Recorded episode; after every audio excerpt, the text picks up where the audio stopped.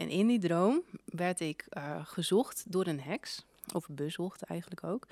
En die kwam dan naar mij toe, naar mijn slaapkamer. Dan probeerde ik de deur te barricaderen met alles in mijn slaapkamer. Dus ik sleepte dan in mijn droom de, uh, een kast ervoor en een bureau ervoor. En want dan hoorde ik haar lachen op de gang. En dan schoof alles automatisch weer weg.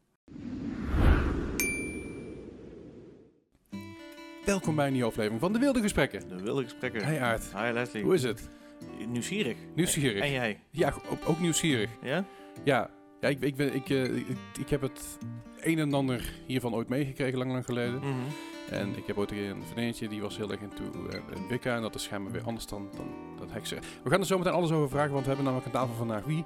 Ja, uh, Luna, Luna Dea. Luna Dea. Luna Dea. Hallo. Welkom Luna Dea. Hoi. In Eindhoven. Fijn dat ik hier mag zijn. Ja, heel, heel fijn dat je er bent. Uit, uh, uit het uh, hoge Zuid-Holland.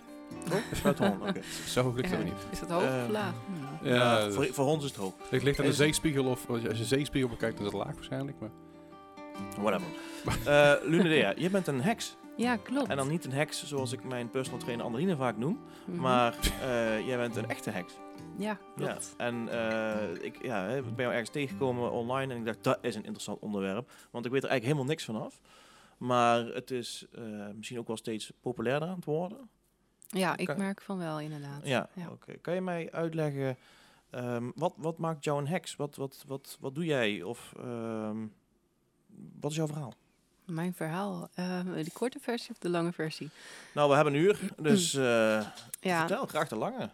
Nou, ik, um, uh, ja, ik, ik noem me dus sinds mijn 18e en ik ben nu 40 Mhm. mm -hmm. een heks. En um, het begon eigenlijk al in mijn, mijn nog vroegere kindertijd. Ik zag allerlei, uh, ik, ik, zag natuurwezens als ik buiten was. Ik zag ze s'nachts soms ook wel als ik wakker werd uh, langs het raam lopen. Ik had voorspellende dromen. Ik zag kleuren om mensen heen. Uh, later leerde ik dat dat aura's heten. Okay. Um, ik voelde mensen haar fijn aan, dus ik kon echt precies zeggen wie er wel de waarheid sprak en wie niet. Ik, vaak wist ik ook wel wat de leugen was en wat de waarheid was. Op een of andere manier wist ik dan van, hé, hey, maar eigenlijk moet het dit zijn. En dat vonden mensen heel eng, dus mensen begonnen mij al te zien als anders. Zo, hoe oud was je toen, toen dit zeg maar al gebeurde? Uh, dat, toen was ik tien, denk ik. Ja, ja, oké. Okay. Ja. Of iets daarvoor al, want um, iets daarvoor al, ik was denk ik zeven. Toen heb ik een droom gehad en die kwam een half jaar lang elke nacht weer terug. En in die droom werd ik uh, gezocht door een heks, of bezocht eigenlijk ook. En die kwam dan naar mij toe, naar mijn slaapkamer, in mijn droom dan weer. En um, uh, dan probeerde ik de deur te barricaderen met alles in mijn slaapkamer. Dus ik sleepte dan in mijn droom de, uh, een kast ervoor en een bureau ervoor. En want dan hoorde ik haar lachen op de gang en dan schoof alles automatisch weer weg. En dan kwam ze de kamer in en dan ging ik hollen naar het raam en wij sliepen op de benedenverdieping.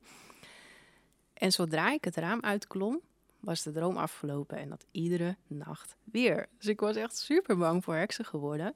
En later, echt, dus toen ik op mijn achttiende hekserij leerde kennen, um, toen besefte ik me dat je niet kan wegrennen voor jezelf.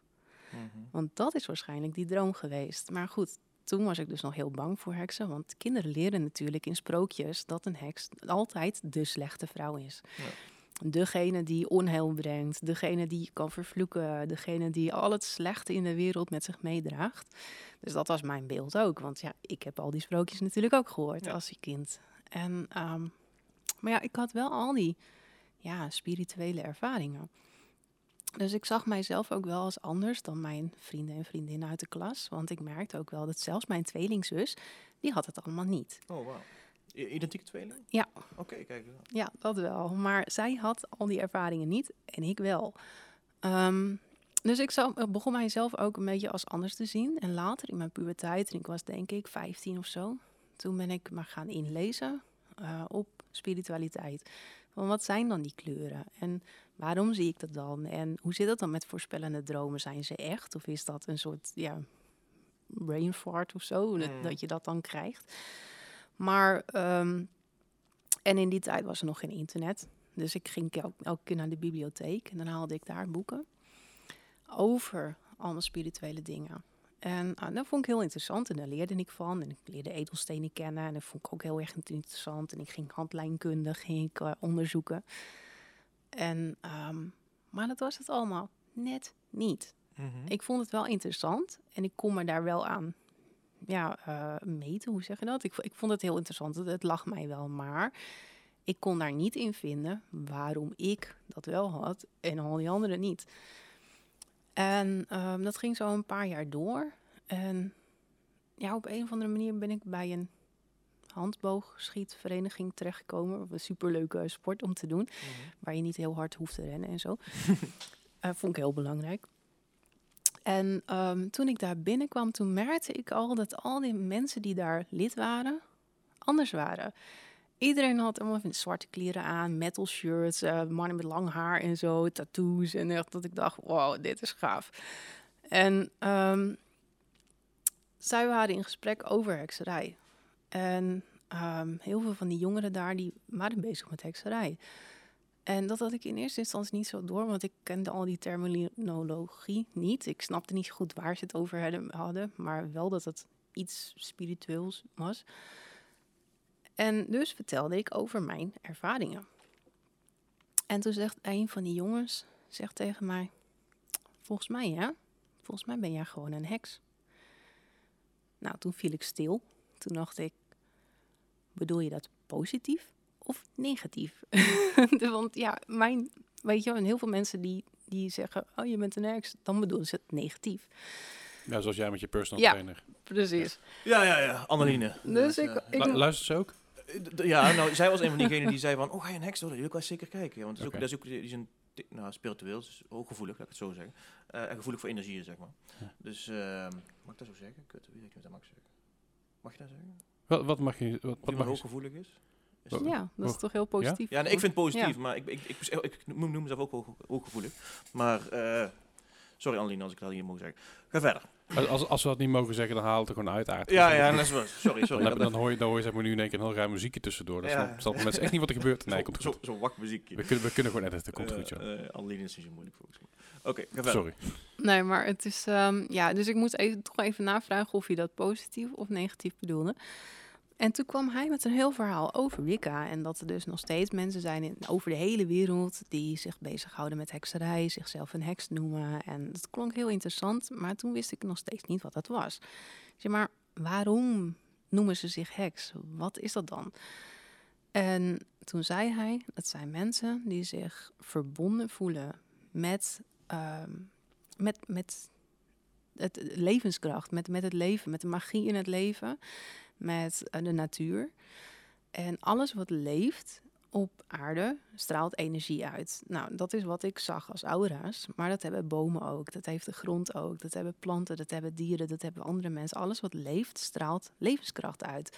Nou, heksen voelen dat aan. En die kunnen daar ook mee werken. En dat werken daarmee, dat wordt magie genoemd. En werken met die magie, met die levenskracht, gaat meestal volgens bepaalde eh, symboliek. En dat is wat rituelen wordt genoemd. En toen hij dat uitlegde, toen, toen voelde ik die klik. Mhm. En toen voelde ik echt van alles op zijn plek vallen. En dacht ik, hé, hey, maar dat is dus inderdaad, dat is wat ik zocht. Dat is dat ik wie ik ben. En ja, sindsdien heeft het me niet meer losgelaten. Ik ben ehm, de volgende dag gelijk naar de bibliotheek gegaan. Heb daar dus boeken gevonden over Wicca. Die naast al die andere boeken stonden die ik al had gelezen. Maar omdat ik het woord niet kende, had ik die boeken nooit meegenomen. En eigenlijk vanaf de eerste bladzijde merkte ik al dat het ja, leek alsof het over mij ging. Later heb ik wel geleerd dat er verschil is tussen Wicca en hekserij. Ehm, maar ja, toen op dat moment was het wel mijn, mijn eerste kennismaking met hekserij. Want Wicca is hekserij, maar hekserij is niet Wicca.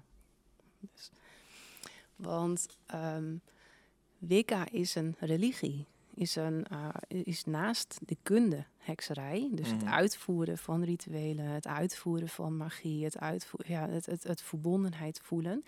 Dat is allemaal hekserij. Maar dat hoeft geen religie te zijn, dat is een levenswijze. Ja, ja, ja. Wicca daarentegen is wel een religie, want die werken specifiek, die zeggen specifiek dat die levenskracht, dat je die kan opsplitsen in een mannelijke en vrouwelijke energie, dus een goddelijke en een godinnelijke energie.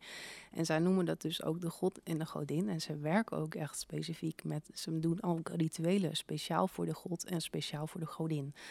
En dat maakt Wicca een religie.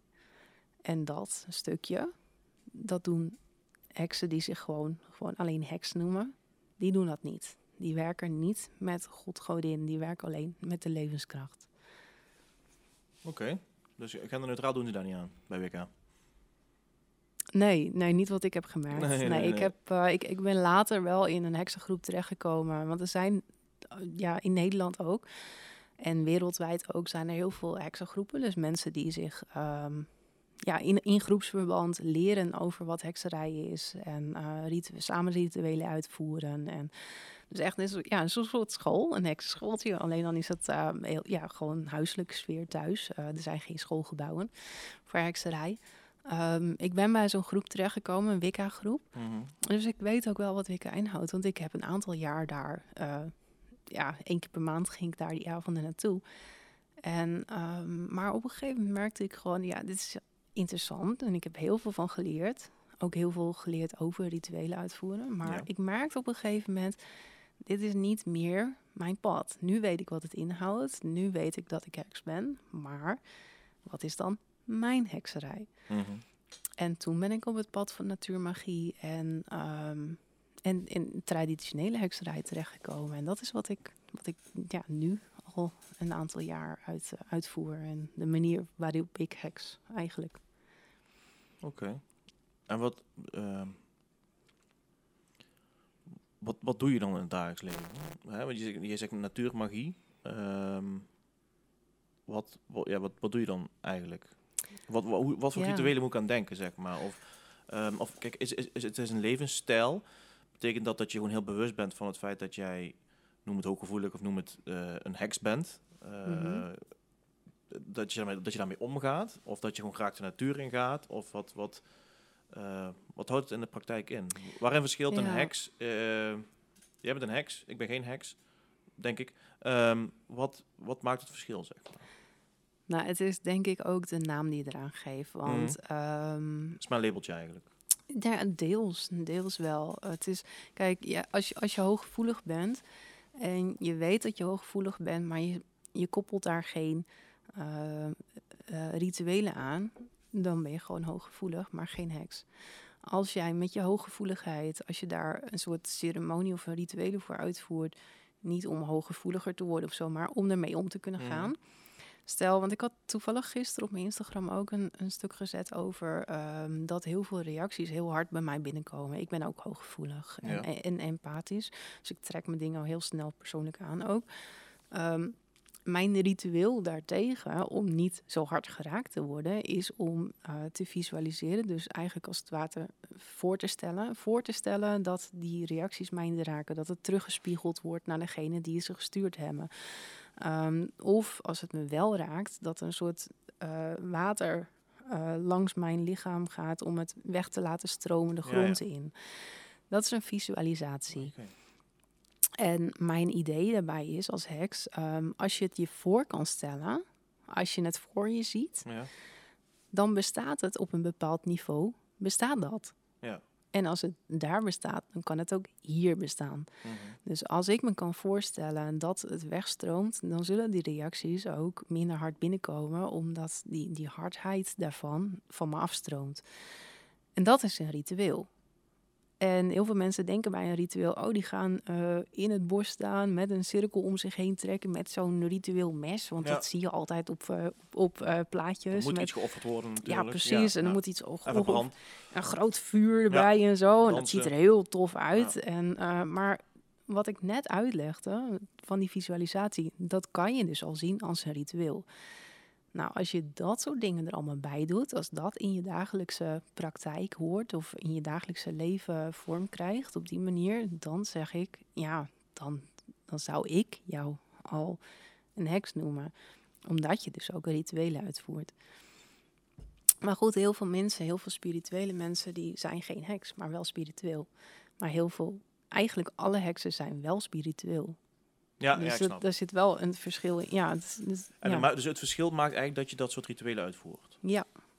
En ja, dan, dan, en dan, mijn ben, dan ben je met natuur eh magie natuurmagie. bezig. Ja, voor mij is natuurmagie echt wel ehm, het, het, het, de energie van de natuur aanvoelen en daarmee kunnen werken. Mm. Dus ik heb net bijvoorbeeld een fotoshoot in de natuur gehad. En het gaat natuurlijk ook wel om het plaatje.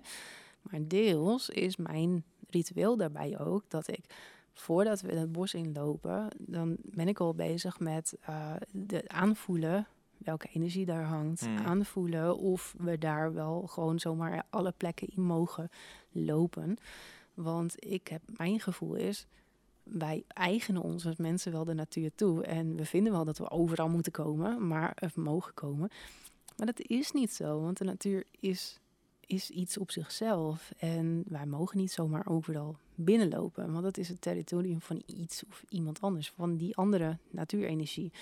Dus wat ik doe als heks is, voordat ik dus zo'n fan inloop, vraag ik toestemming. En dat doe ik ook weer met mijn gedachten. En soms dan leg ik steentjes neer als offer. Dus, dus geen geslachte kip of zo, maar gewoon Mm. steentjes die ik gevonden heb en altijd bij me draag. Ehm, voor de momenten dat ik denk van nou, oké, als ik toestemming heb gekregen, dan leg ik wat steentjes neer als dank voor die toestemming. En dat soort ritueeltjes, dat is voor mij zo eigen geworden om dat te doen. Mm. Ehm, ook in de ochtend bijvoorbeeld de dag begroeten, in de avond voor ik ga slapen de nacht begroeten. Ehm, een dagelijks ritueel van mij is ook bijvoorbeeld, ik ben schrijver, naast de heks ben ik Mm. ook schrijver. Op mijn bureau heb ik altijd een kaars aan staan, een kaars branden. Ehm, dat is voor mij ook een, als ik het kaars aansteek, dan merk ik al dat de inspiratie gaat stromen. En ehm, omdat ik daar om vraag, als ik het kaars aansteek, dan vraag ik om inspiratie. En dat is ook een ritueel voor mij dan. Anderen denken, oh, je steekt gewoon een kaars aan. Daar is helemaal niks ritueels aan. Maar voor mij is dat het wel. Ja. Doet mijn moeder ook altijd. Kaarsje aansteken. zo. Ja. Dat is haar ritueel. Inderdaad. En dan vraagt ze om eh, hulp en voor haar dierbaren, zeg maar. Ja. Of eh, dat soort dingen.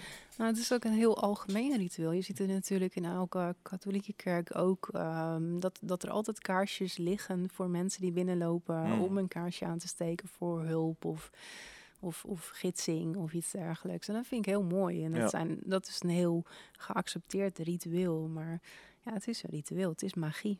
En Ja. wat ook magie is met kaarsen, is het kaarsje uitblazen op de verjaardagstaart. En dan een wens doen. Ja. Dat is ook een ritueel. Maar er zijn heel veel rituelen die dus uit, uit het paganisme komen, die, die nog steeds doen, toch? Ja. Bedoel, Dat zijn inderdaad, het kaarsje uitblazen is één Wat van is die dingen. paganisme? Dat is niet even voor de luisteraars die het Oh, niet sorry. weten. Pa- paganisme is volgens mij het, het oude, oude eh, eh, Wicca, of het oude, De oude toch? Een nat natuurreligie eigenlijk. Dus, dus het, inderdaad zo, het, eh, het aanvoelen van de bezieling van de natuur. Dus dat is ook weer onderdeel van hekserij. Alleen wij voeren er dan weer rituelen bij uit. En Ja. in paganisme is dat niet altijd zo. Oké.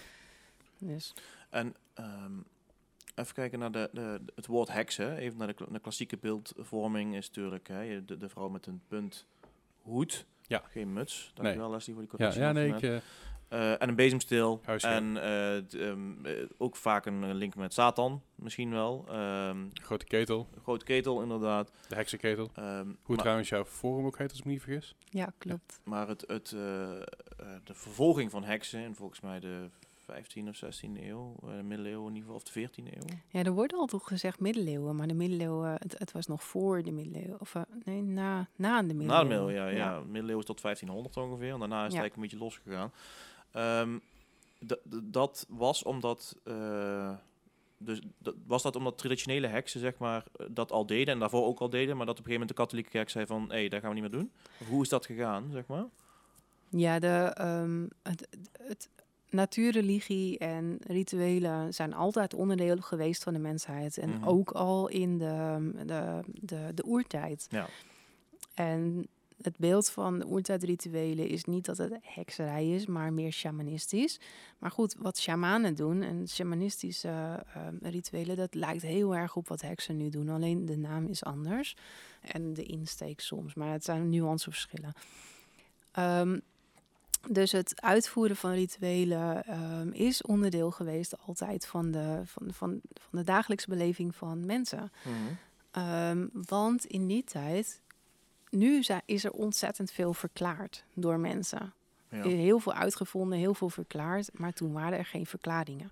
Dus als het dan ineens onweerde en bliksemde, dan moest dat wel een, een, een, een, een toorn van, van goden zijn of iets dergelijks. Dus dan ging je iets offeren en een ritueel uitvoeren en, en je, je, je hoop uitspreken dat het weer over zou gaan zonder dat je huis in de fik vloog door de bliksem of iets dergelijks. Dat zijn rituelen. Dat deden mensen altijd omdat ze dus niet, niet alles konden verklaren. Nu weten we dat zijn gewoon wolken die tegen elkaar botsen. En de een is warm, de ander is koud. En dan heb je bliksem en onweer. Dat wisten ze toen niet. Dus moest het wel goddelijk zijn. Maar op een gegeven moment is de katholieke, katholieke kerk met name is, eh, in opkomst geraakt. En die wilde heel erg graag iedereen katholiek maken. Dus maar ja, dat was lastig. Want dan had je dus al die Saksische, Germaanse en al die stammen, die Friezen en die Franken en al die stammen hier in Nederland en België en door heel Europa heen die hun eigen geloof hadden. Ja, dat was natuurlijk lastig. Dus dan moest je je eigen, jouw katholieke geloof daarover uitstorten en overtuigen. En wat nog erger was voor de katholieke kerk was dat de vrouwen vaak eh, gezien werden als de wijzen, degene met alle kennis. En ja, dat kon natuurlijk niet, want de katholieke kerk was gestoeld op een mannelijke goddelijkheid en mannelijke status. En vrouwen hadden daar helemaal geen status. Die had je nodig om kinderen te baren en voor het huishouden te zorgen.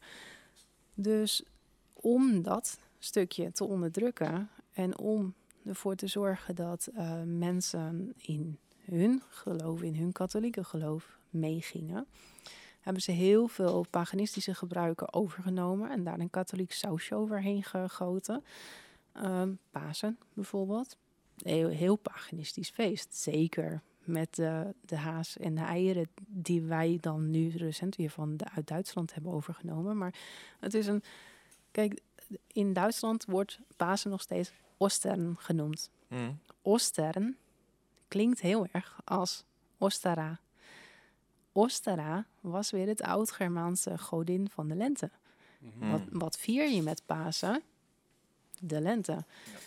Eh, de dieren van die godin Ostera waren een kip en een haas die eieren verstopt. Ja, is dat zo? Ja. Ja, dus tada, daar heb je dan weer het paganistische. eh, wat eigenlijk uitgebannen moest worden, want er is een heel katholiek ehm, verhaal overheen gegoten.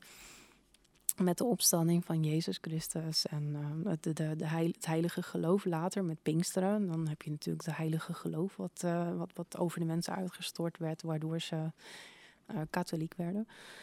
Ehm, of christen werden.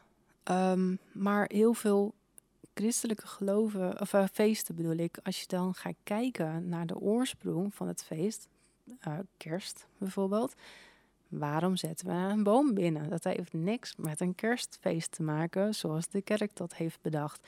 Dat heeft niks met bij de kribben van Jezus stond geen kerstboom. Wel een geit en een ezel en een koe en van alles en nog wat, maar geen kerstboom. Toen Het midwinterfeest is toch eigenlijk? Midwinter, ja, dat is het paganistische midwinterfeest. Omdat, omdat dan dus de, eigenlijk de langste dag is geweest, of de kortste dag is geweest, en daarna wordt het weer beter, toch? Ja. Qua weer. Midwinter is het feest waarbij je viert dat, ehm, dat het licht weer terug gaat keren. Dus het heeft wel die link met het licht. Mhm. De link met het licht hebben ze in christendom weer de kerstster van gemaakt. Ehm, en de boom werd binnengebracht omdat dat een altijd groene boom is. Dus dat was het sprankje groen wat nog steeds gebleven was. Ehm, en dat haalde je naar binnen om, om de hoop op nog meer groen later in de lente en de zomer eh, dichtbij te hebben. En die kerstboom werd oorspronkelijk dus beetje bij beetje verbrand in de haard. En ja, voordat je een hele boom verbrand hebt, ben je alweer een paar maanden verder. En dan heb je alweer de eerste tekenen van de lente. Mm. Ehm, en de versiering die wij in de kerstboom hangen, dat is ook heel paganistisch. Want ehm er werden vroeger in alle altijd groene bomen offers opgehangen. dat kennen wij nu als de kerstballen en zo. Dus, eh, en hoe meer het spiegelde, ehm, hoe meer onheil van de, de boze geesten die in het donker huizen. Want het is buiten altijd donker natuurlijk in de winter, of heel veel don- donker. Dat moest je afweren. Mhm. Dus het spiegelen van de kerstballen, dat was om het onheil af te weren. Wel interessant. Ja. Mooi. Ja, ik, ik hou ook heel veel van dat soort weetjes hoor. Dus Ja, dat was, mooi. eh, Heb ja. jij wel eens andere dingen erin hangen als kerstballen? Dus een karkas of zo?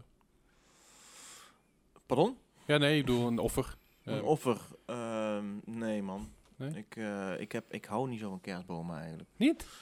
Nee, ik vind heel veel rotzooi. Ja, ik, ik, ik, ik, Ehm. kan niet, ik kan niet tegen echte bomen, want daar ben ik dood, dood, dodelijk allergisch voor. Ja. Dus ik heb altijd een neppe boom, maar ik heb er allerlei dingen in hangen. Ik heb er weinig kerstballen in hangen. Ik heb Nee, ik vind het heel mooi om naar te kijken, maar ik vind het vaak de moeite niet waard. Eh, uh, Misschien omdat ik gewoon lui ben. Ja. Maar een, een, eh, nee, ik heb geen offers eh, hangen. Maar ja, dat is, oh, dat is gewoon interessant, man. Nee, Dus ik wist het ongeveer wel, maar, maar dat, zo, dat, de offers, dat offers waren dat je erin hangt, dat wist ik dan weer niet. Maar het is, volgens mij is, is het de, de hele eh, christelijke religie, of in ieder geval katholiek. Ik ben er niet, niet super erg in thuis, maar heel veel daarvan ook uit de Bijbel komt ook uit hele andere religies is dat daar vandaan gehaald. Of Ja. het nou uit het paganisme komt of dat het nou uit de islam komt. Dus heel veel dingen zijn daar gewoon geïmplementeerd. Van, Hoe noem je dat? Gal- gezet. Galgamesh of zo? ja, zo- Ja. Dus, eh, zoiets. daar komt het, eh, dat is eigenlijk een beetje een kopietje, de Bijbel is een beetje een kopietje ervan, toch? Ja. Ja. Of, of, of het scheppingsverhaal, of eh, Ja, de ja. ark en... eh, Het is een beetje mijn huiswerk afpakken, maar niet te veel op laten lijken. ja, ja, een beetje de namen veranderen zo. Ja, maar wat ook echt heel interessant is, want in de Bijbel wordt natuurlijk gesproken over ehm, de, de, de, de zondvloed. Mm. Maar als je wereldwijd gaat kijken naar elke religie of elke ehm, ehm, ehm, groepering, stam of wat dan ook, en vooral de, de oudere stammen Mhm. zoals de Aboriginals of de, de, de Eskimo's of ja, Inuit heten ze eigenlijk, die hebben allemaal een dergelijk verhaal van eh, water wat kwam, wat de wereld helemaal overspoeld heeft en dat er één of twee families overleefden. Maar dat is wereldwijd. En dat hebben de Inuit echt hoog in het noorden van Alaska. En dat hebben de Eskim of eh, de, de, de, de Aboriginal. Aboriginals echt aan de andere kant van de wereld hebben dat ook. En wij hebben dat. En overal hebben ze dan zo'nzelfde soort verhaal. En dan ben ik laatst toevallig, en die, nu speelt het nog, in ehm, Leiden geweest. Bij de tentoonstelling over Doggerland. Mm. Doggerland was ook een, een, een land eh, in de oertijd. eh, was de Noordzee was er niet. Die kon lopen van hier naar Engeland, zeg maar. En dat stuk, eh, dat heet Doggerland. Dat is toen ook overspoeld geraakt door heel veel water, omdat er een soort zondvloed kwam. Omdat delen van, ehm, van eh, Scandinavië in de zee gestort zijn en dat grote tsunamis heeft veroorzaakt. En toen is dat hele Doggerland weggespoeld. En dan denk ik, ja, zoiets moet er dus inderdaad gebeurd zijn, wereldwijd, eh, overstromingen, overspoelingen. En dat is later dus dat, dat scheppingsverhaal geworden. Maar het is wel, ik vind dat soort dingen heel interessant. En dan denk ik, ja, weet je, zoveel is overgenomen door de katholieke kerk om mensen maar te kunnen over, overrulen of te overheersen. En dan denk ik, toch zijn heel veel van die gebruiken en heel veel van die verhalen wel ge- bewaard gebleven. Mhm. En nu zijn er steeds meer mensen die op zoek gaan juist naar die oorsprong van daarvoor. Want eh, voordat ehm het christendom er was, was er ook heel veel. En wat was dat dan? En dat stukje vind ik echt heel interessant om te, in de, ja, te onderzoeken. Ja. En ook naar de roots van, van hier, van Nederland. Want er wordt wel heel veel gekeken ook naar ehm, ehm, Indianen, Indianen, shamanisme en zo. Mhm. Eh, heel veel mensen vinden dat super interessant. En dan denk ik, ja, wij, wij hebben hier ook zo'n zo'n oorsprong. Mhm. En wij hebben hier ook een, eh, ja, een manier van leven van onze voorouders. Dus dat, eh, dat, is, dat is wat Ja. ik heel veel implementeer in mijn hekserij. Maar hier zit natuurlijk al 1500 jaar langer christendom overheen. Ja. En is daarom, daarom ook ver- verder uitgeband, eigenlijk letterlijk. Ja. Want in, in, India zijn ze pas rond 1500 gekomen. Of, eh, weet je, eh, Amerika met de Indianen. Ja, ja, goed. En het is, het is weet je, is, ehm, maar de Indianen waren er wel voordat de christenen daar kwamen. Ja, ja, tuurlijk. Maar, Dus maar, dat- daarom, maar omdat die, dan hebben die christenen gewoon minder tijd gehad om die shamanen uit te moorden. Ja, En, daar, en daardoor zou er waarschijnlijk misschien iets meer bekend van zijn. Ja. Maar goed, jouw oorspronkelijke vraag, want ik ben helemaal afgedwaald, doe ik altijd, was natuurlijk eh, podcast van... voor, hè. Dat is mooi ervan. Jouw oorspronkelijke vra- vraag was natuurlijk van hoe, kan, hoe, hoe, eh, hoe zit dat met de, de, de, de heksenvervolgingen Mm. in de, na, na de middeleeuwen dus. Ehm, nou, die kwamen dus door die overheersing van, van het christelijke geloof en eh, tegen de, ehm, ja, de, de- het, het ander soort geloof van eh, met name eh, de, de vrouwelijke shamanen en vrouwelijke leiders. Eh, maar er zijn ook heel veel, want iedereen zegt altijd, ja, heksenvervolging zijn heel veel vrouwen eh, veroordeeld. Mhm. Maar er zijn ook heel veel mannen eh, veroordeeld. En ook voor het uitvoeren van shamanistische praktijken en dergelijke. En dat is dan met name in IJsland en Scandinavië en zo. Daar zijn heel veel mannen. Ja? Want daar was het vooral een, een, een, taak van de man. Om shamanistische... om shamaan te zijn. Ehm, en hier in Nederland en Duitsland en zo zijn het met name weer de vrouwen geweest. Die, ehm, de kruidenvrouwen, de, Mhm. de, de andersdenkenden die ja, niet bekeerd konden worden. Dus die zouden dan wel een heks zijn. En daar is dus een, in die tijd is er een boek geschreven door twee monniken, eh, Sprenger en Kramer. En die hebben hun boek ehm, De Heksenhamer Ja, genoemd. ja, ja.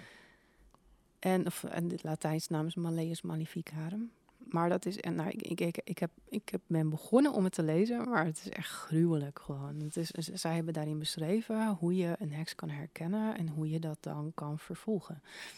Dus eh, hoe kan je er dan voor zorgen dat iemand bekent? Dus een, een eh, moedervlek in de nek bijvoorbeeld, die een beetje uitsteekt, daar moet je dan een houten staak in slaan. En als er dan geen bloed uitkomt, dan is het een heks. En als wel bloed, dan ben je En dood. als er wel een bloed uitkomt, dan is die dood. En ja, oh jammer, ja, sorry. Ja, dan, dan werd hij wel begraven. Ja. Maar allemaal van dat soort dingen. En ehm, je moest een vrouw eh, je, ehm, ehm, vieren delen. En eh, hoe langer diegene bleef leven, hoe meer bewijs dat het een heks was. Ehm, ja, echt hele vage dingen allemaal. Dat ik denk, nou, het is gewoon echt martelpraktijken tot en met gewoon. En, en elke keer als iemand doodgaat, ja, oh sorry, dan was het geen heks. Nee, ik, het- maar het beeld van die groene heks, wat wij hebben, Mhm. dat is dus ook wat mensen zagen. Want op een gegeven moment, als iemand dus na al die folteringen nog steeds bleef leven... en dan dus door de mensenmassa over het plein naar de eh, eh, brandstapel werd gebracht... of naar de galg, een van tweeën. Wat mensen zagen van zo'n vrouw of man die dan eh, terechtgesteld was... en door de mensen daar naartoe ja, door de massa daar naartoe gebracht was was een groen gezicht. Want die was zo gemarteld dat hij helemaal onder de blauwe plekken zat. Die op een gegeven moment, want het martelen ging gewoon maanden door, worden die blauwe plekken natuurlijk een beetje geel, groen en alle kleuren Ja. van de regenboog. Dus het beeld van de heks was ook, oh, die heeft een groen gezicht. Ja, logisch, want die werd gemarteld.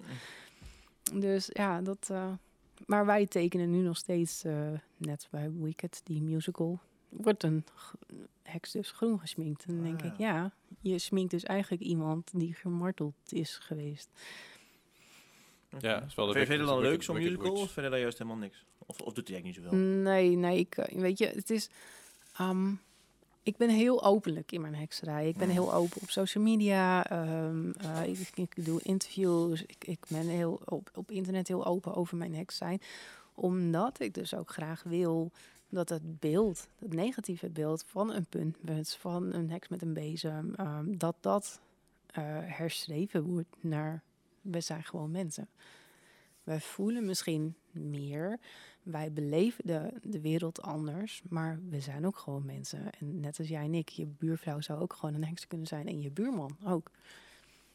Ja, voor, voor mij- voor mij was juist heel erg de eerste keer dat ik, dat ik in de gaten had dat hekserij niet, niet zeg maar een groen, groen eh, persoon was met een, met een, met een punthoed en alles. Maar was eigenlijk de, de film The Craft volgens mij toen destijds in de jaren negentig. Ja, Nief, Nief Kampel. Zeg je? Met Nief Kampel. Ja, ja. ja. Mooi verhaal. Ja, ja dat is ja, maar de reden om die film keek. Ja. Nee, maar toen, toen realiseerde ik mezelf van oké, er zit misschien wel wat meer achter dan alleen maar de, de, de heksenketel en eromheen lopen en dansen en rituelen. Dus vond, ik- vond ik toen wel interessant. Maar eh, dat is nog steeds een vrij negatieve belichting van, de, van, de, van hekserij. Ja, want in die film eh, leggen ze natuurlijk wel de link met de duivel. Ja. En eh, gaan ze dus helemaal het verkeerde pad op. Want eerst begint het interessant. Oeh, oeh, interessant. We hebben Wicca ontdekt. En later worden ze natuurlijk bezeten door de duivel. Dus dan heb je toch weer die duivel erbij. Dus- Ja, ze- zijn er voorbeelden, en dat is vooral voor de luisteraar, van films of, of media, hedendaagse media, met positieve belichtingen van een heks? Ja, Outlander. Bijvoorbeeld, Outlander, daar eh, komt ook wel Daar zit een lompe serie in. Of een lompe scène in. Weet je wat ik bedoel? Die, ja, dat is... Oh, die is... eh, Sorry, ja, nee. eh, er zit een scène in. eh, van een verkrachting.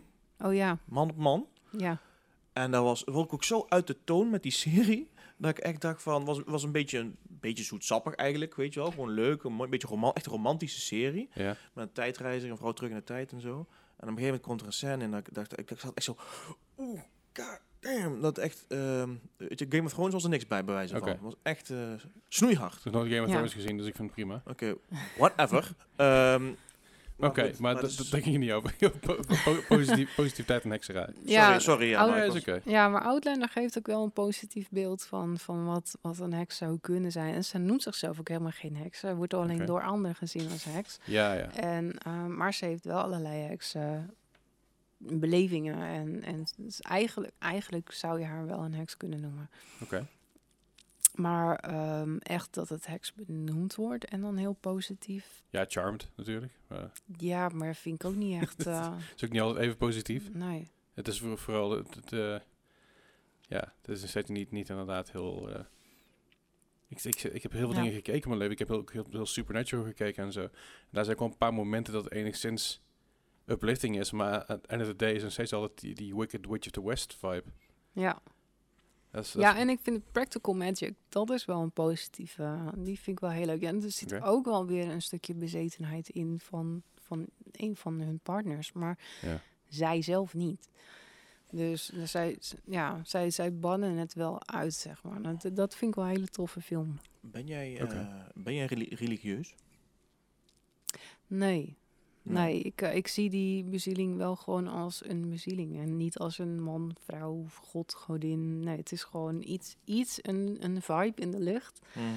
eh, om ons heen. Maar ik geef daar geen naam aan. Je hebt ook geen beeld van een, een scheppingsverhaal of iets. Je weet ook niet waar we vandaan komen. Nee, Daar ben je ook eigenlijk niet mee bezig. Of, Nee. eh, nee het, het is gewoon zo en je gaat ermee om. Dat nee ja, eh, precies. En ik vind het, ehm, de, de, de, de theorieën van Darwin vind ik nog steeds wel de meest eh, aannemelijke. Ja. En dat de wereld miljoenen jaren oud is en dat de evolutie dus ervoor gezorgd heeft dat wij nu afgesplitst zijn van de aapachtigen, zeg Mhm. maar. Dus dat, dat, dat vind ik dus de meest, meest aannemelijke ehm, theorie qua scheppingsverhaal eigenlijk. ja. En, en de, de aarde, moeder aarde, hoe je het noemt, is, is een levend iets? Of is het een verzameling van energieën? Of wat is... eh, Ja, het, een verzameling van meer levensvormen, denk ik. Want de, de, de, grond is, ja, leeft op een bepaalde manier. En eh, de- daarop zit weer ander leven, zoals eh, planten en dieren en wij, mensen. Want wij mensen zijn ook gewoon een diersoort eigenlijk. En, Ja. eh, zijn ook gewoon zoogdieren. Alleen wij hebben onszelf daarvan afgesplitst in ons hoofd. Maar oorspronkelijk zijn we nog gewoon zoogdieren. Ja, dat klopt. Ehm, dus eigenlijk die duivel, die moeten we gewoon helemaal loslaten. Ja, heksen geloven niet in een Het, het, duivel. het is gewoon letterlijk gewoon... Je, had, je had in de middeleeuwen mensen zoals jij, die met natuurmagie bezig waren. En toen hebben ze, de katholieke kerk heeft er eigenlijk als een soort van haatcampagne, hebben ze gewoon eigenlijk een duivel aan vastgeplakt. Ja, want voor in, in de katholieke kerk is alles wat niet christelijk is, is eigenlijk ketters eh, en des duivels. Dus, ehm, en omdat heksen werken met een ja, onzichtbare bezieling, Mhm. dan zou dat wel de duivel zijn die zich dan Ja. vermomd heeft als niet zichtbaar. Dat is wel, dus, dat is wel lekker makkelijk, hè? Dan kun je gewoon iedereen die niet met jou is, kan je gewoon zeggen, ja, dat is een ketter, dat is een duivel. Ja. ja, ja, maar goed, heksen geloven dus niet in een duivel. En, Nee, eh, oh ja, er is... je hebt, geen je, pen- je hebt ook geen pentagram thuis. Of is dat niks, heeft dat niks met de Een, duivel een te maken? pentagram is gewoon een teken van eh, de vier elementen plus het hogere. Dus de vier punten aan de zijkanten, dus daar staan allemaal voor één pentagram, of eh, voor één element. En het punt naar boven is de, de, het, het staat voor het hogere. En dat wordt dan verbonden met elkaar eh, door de cirkel. Maar zelfs in kerken zie je dat symbool heel veel terug. Ja, zo. Want ja, want dat is eigenlijk ook, ook weer een symbool die eh, in het christendom heel veel wordt gebruikt als, als de verbinding van boven met beneden Mhm. en eh, van hier het aardse met het hogere. En Maar dat is ook een gedeelte met de gulden snede volgens mij ook weer met de pentagram. ja, Ook, ook aan daar aan te linken. ja, ja het, symboliek is heel interessant, vind ik altijd. Ja, ja. Het, Wel heftig. Wel mooi, want het is natuurlijk, ja, wat je zegt, hoger is dan het bovenste punt. Dan heb je lucht, water, aarde en vuur. Ja. Dat zijn de, alles wat, wat zich verbindt. Geeft maar in onze, in onze beleving dan, hè? Want als je Ja, dan ja. gaat kijken naar Chinezen, die hebben dan weer eh, in plaats van. eh, nou, die- daar zit ook nog hout en metaal bij, geloof ik. En die Ja. hebben dan weer hele andere elementen. Maar ja, de elementen water, aarde, lucht, vuur, dat zijn voor. ehm, in, de, in de westerse maatschappij wordt dat gezien als de, de bouwstenen van de natuur, van de aarde. Ja. Dus, eh, me- me- meer dan dan alleen maar een uh, soulband uit de jaren 70, Earth, Wind Fire. Dat is nog. Ja. We waren Ja. een beetje de pioniers, zeg maar, Ja. eh, van de hekserij.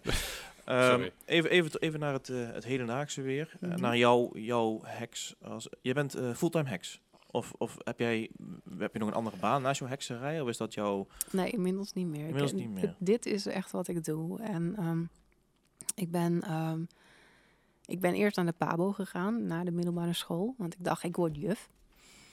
En toen zat ik eenmaal op de PABO en toen dacht ik, ja, ik vind die opleiding heel erg leuk. Heel creatief en leuke dingen maken en bedenken. En, maar het voor de klas staan vond ik echt helemaal niks. Dus toen ben ik gestopt met mijn, met mijn opleiding en toen ben ik gaan werken. Want ja, weet je, als je stopt met opleiding, wat doe je dan? Ja, dan moet je gaan werken. Ehm, toen ben ik bij allerlei administratieve banen terechtgekomen. En toen dacht ik ook elke keer van ja, ben ik aan het werken voor iemand anders? En dat vond ik eigenlijk heel lastig, want ondertussen was ik al met mijn website begonnen. Want ik had dus hekserij ontdekt en ik was Mm. daar zo vol van dat ik op een gegeven moment, toen we eindelijk internet kregen, ehm, een website ben begonnen. In 2003 was dat al, dus heel lang geleden. Ehm, en dat vond ik veel leuker om daarvoor te schrijven. Dus ik was, mijn, mijn tactiek was dan, s ochtends heel hard doorwerken om al mijn werk voor de hele dag af te hebben. Dus dan was ik echt om 11 uur al klaar. En kon daarna pauze houden. En daarna ging ik een blogje schrijven voor mezelf en naar mezelf mailen. En ja, maar ja, ik, dus ik was heel, heel, ja, heel, heel effectief bezig, vond ik zelf. Maar vond mijn baas niet zo leuk. Want die moest me wel voor de hele dag betalen. En eh, die had ook zoiets van, hé, hey, maar als jij al dat werk in een halve dag kan doen, wat doet de rest dan allemaal? Dus mijn collega's, die konden me wel schieten. Want die hadden zoiets van, eh, shit, een stom Ja. mens, door, making- door jou moeten wij nu harder werken. You're making us look bad. Ja, dus, eh, dus nou, ja, ik, ik had een tijdelijk contract, dus ik vloog de laan uit. Maar zij moesten harder werken, dus ze waren echt woest op me. Want ik had dus aangetoond dat zij dus echt de hele tijd deden, ervan te waren. Maar ehm, nou, dat ging dus zo een paar keer door, want dat bleef mijn strategie. Want ik wilde nog steeds voor mezelf die blogjes schrijven. Dus dat heb ik zo een paar maandjes volgehouden. En totdat ik op een gegeven moment toch de vraag kreeg van... ja, maar wat, wat voor werk wil je dan doen? Nou, schrijven, bloggen, bezig zijn met mensen, leren over hekserij. Dus toen ben ik me gaan inschrijven bij de KVK. En ben ik voor mezelf begonnen. Dat was 2013. Dus nu ben ik fulltime heks. En fulltime heks. Maar wat doe je dan?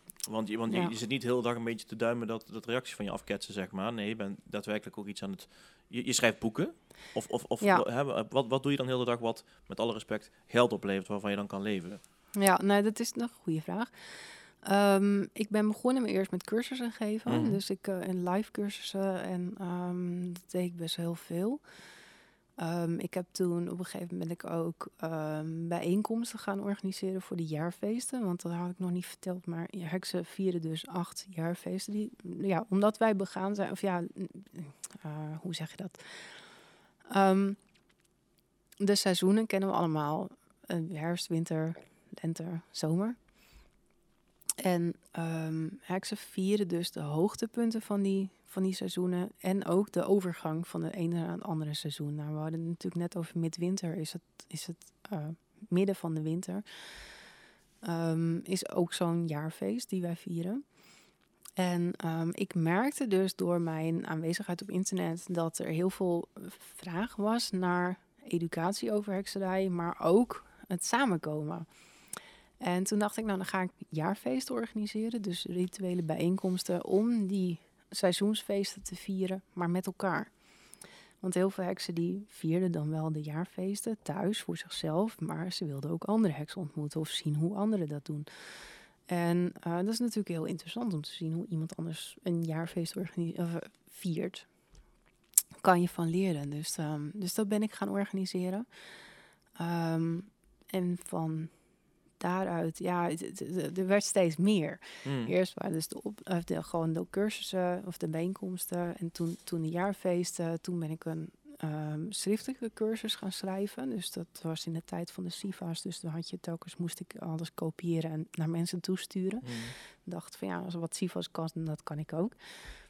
Um, en daarna, ja, ik, ik doe nu echt heel veel. Mijn, mijn grootste droom was altijd, ook als ik toen klein was al, om een boek te schrijven. Mm. Dus ik had een heel boek geschreven en allerlei uitgevers toegestuurd. En de uitgeverijen die die ketste steeds terug van ja, het is op zich wel interessant en het zou wel wat kunnen worden, maar het kan beter.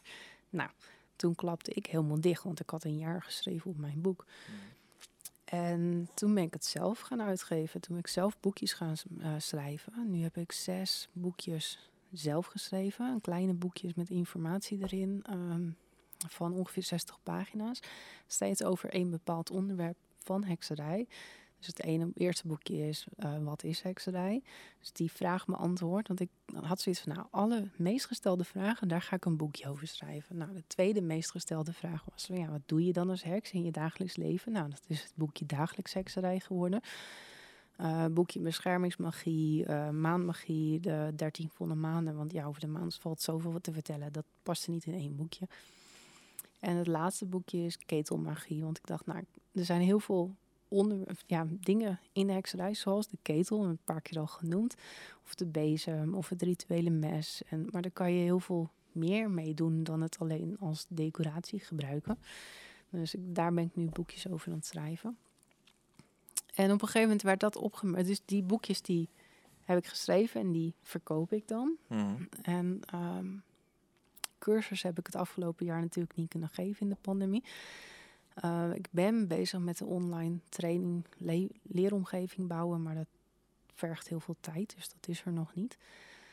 Um, maar het zijn met name nu mijn boeken. Want uh, door mijn kleine boekjes die ik dus in eigen beheer heb uitgegeven, heeft een uitgeverij mij op een gegeven moment benaderd van hé, hey, uh, we zien dat jij kan schrijven en het is nog leuk ook. Hmm. Um, wil jij ook een boek voor ons schrijven? Dus dat, uh, ja, dat bevestiging. Was, ja, ja, ja. dus dat was vorig jaar. Uh, in april is mijn eerste boek uitgekomen. En nu over twee weken komt mijn tweede boek uit. Dus, oh. en hoe heet het eerste en hoe heet het tweede boek? Mijn eerste boek is uh, de, de, Weg van de Heks. Dus mm -hmm. dat is wel ook echt van, nou, hoe ben ik in hekserij terechtgekomen? Um, het is niet een, een autobiografisch boek, maar deels wel, wel en deels informatief. Ik heb dat door elkaar heen geschreven met heel veel tips van hoe je het zelf kan doen. Mijn idee was um, om een boek te schrijven over ja, wat, wat ik heb geleerd in hekserij, waar ik allemaal tegenaan liep en uh, hoe jij dat beter kan doen, zeg maar, of mm. ook kan doen. Dus het is een heel informatief boek met anekdotes uit mijn eigen ervaring. En het tweede boek, dat is Heks in het Groen. En dat gaat dus over dat stukje natuurmagie. Van ja, op een gegeven moment, toen ik hekserij had leren kennen, hoe heb ik dan mijn eigen pad ontdekt? Hoe, hoe, hoe ben ik tot natuurmagie en, uh, en, en, traditionele hekserij gekomen? En wat is dat dan? Mm -hmm. Dus daar heb ik het tweede boek over geschreven. Mooi. En die ja. boeken die kunnen ze bestellen op je website? Ja, of gewoon bij bol.com staan ze ook. En eh, ja, eigenlijk eh, overal. Wat, een- ja, elke, elke eh, boekhandel kan het gewoon. eh, Ja, precies. Nou, ik drop in ieder geval de, de link naar je website in onze, in onze show notes. Die, Ja. die Bol.com moeten ze voor betalen als ze dat willen. Dus dat eh, gaan we niet doen. Nee, maar er zitten gewoon sowieso alle links eh, naar de website, naar de boeken, naar eventueel je social media. Als je dat graag hebt, zetten we in de, in de show notes. Dat mensen gewoon mooi door kunnen klikken. Dat lijkt me in Ja. ieder geval een heel goed idee. Ehm Aart, heb jij nog eh, een, een afsluitende vraag? Ja, wat, wat zou je... hè, waarschijnlijk luisteren veel jongeren naar deze podcast. Of, of misschien ook wel oudere mensen. Maar die, die altijd een beetje zo'n onbestemd gevoel hebben gehad van...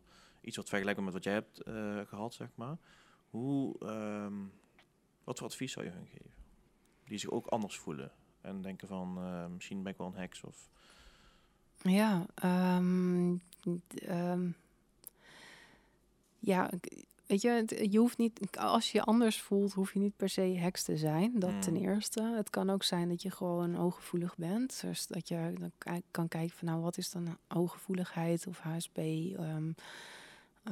maar ja, als je, als je een onbestemd gevoel hebt van, ja, ik voel me anders dan, dan de meeste mensen om mij heen, ehm, is het goed om dat uit te gaan zoeken. Van, nou, waarom voel ik me anders? Wie Ja. ben ik dan? Eh, hoe, hoe sta ik dan precies in het leven? En ehm, waar je dan ook uitkomt, ehm, het zal je altijd wel iets, iets, eh, iets opleveren. Want er zijn ook heel veel mensen die op een gegeven moment die, die zeggen van nou ja, vroeger was ik wel met hekserij bezig en vond ik het heel erg interessant. Maar op een gegeven moment ging, ging mijn leven een hele andere kant op. Maar als het bij je past, dan komt het wel weer terug. Ja.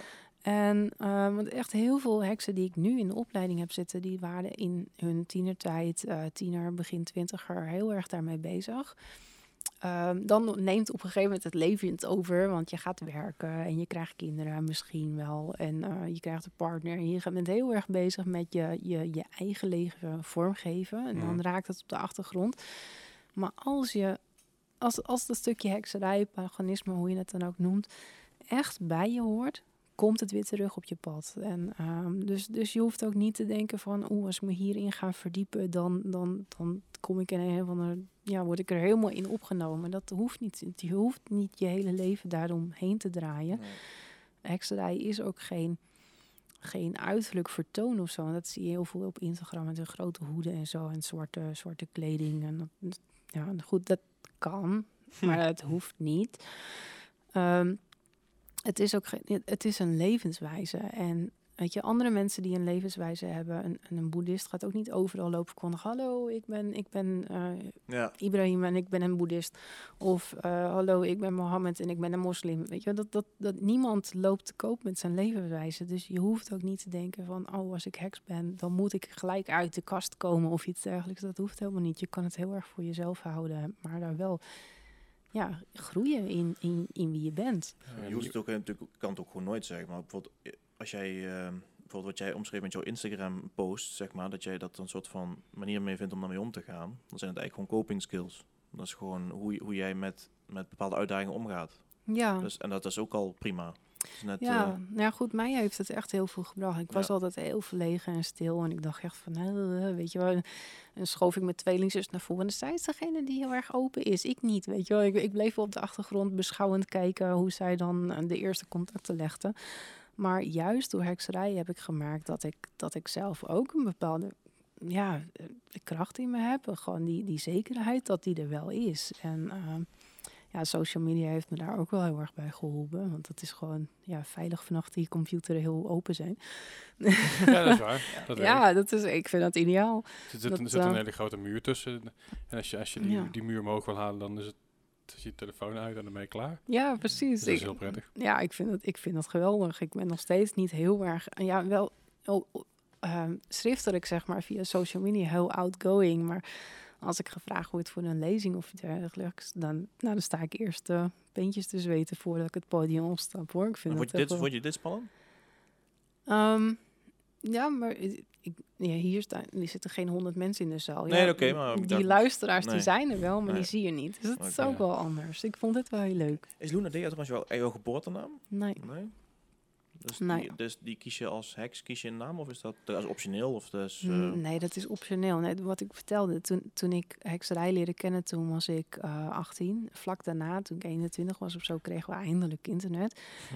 En toen de tijd was het heel gebruikelijk om als heks een schuilnaam te nemen op internet. Dus ja, dat heb ik ook gedaan. Dat was Luna Dea. En later, ehm, nu op Facebook, staat wel Luna Dea Ruti Jankiewicz. Met mijn gewone geboortenaam is Ruti Jankiewicz. eh, erbij, omdat dat moest van Facebook, anders werd ik verwijderd. Maar, dus nu weten heel veel mensen dat ik Ruti heet.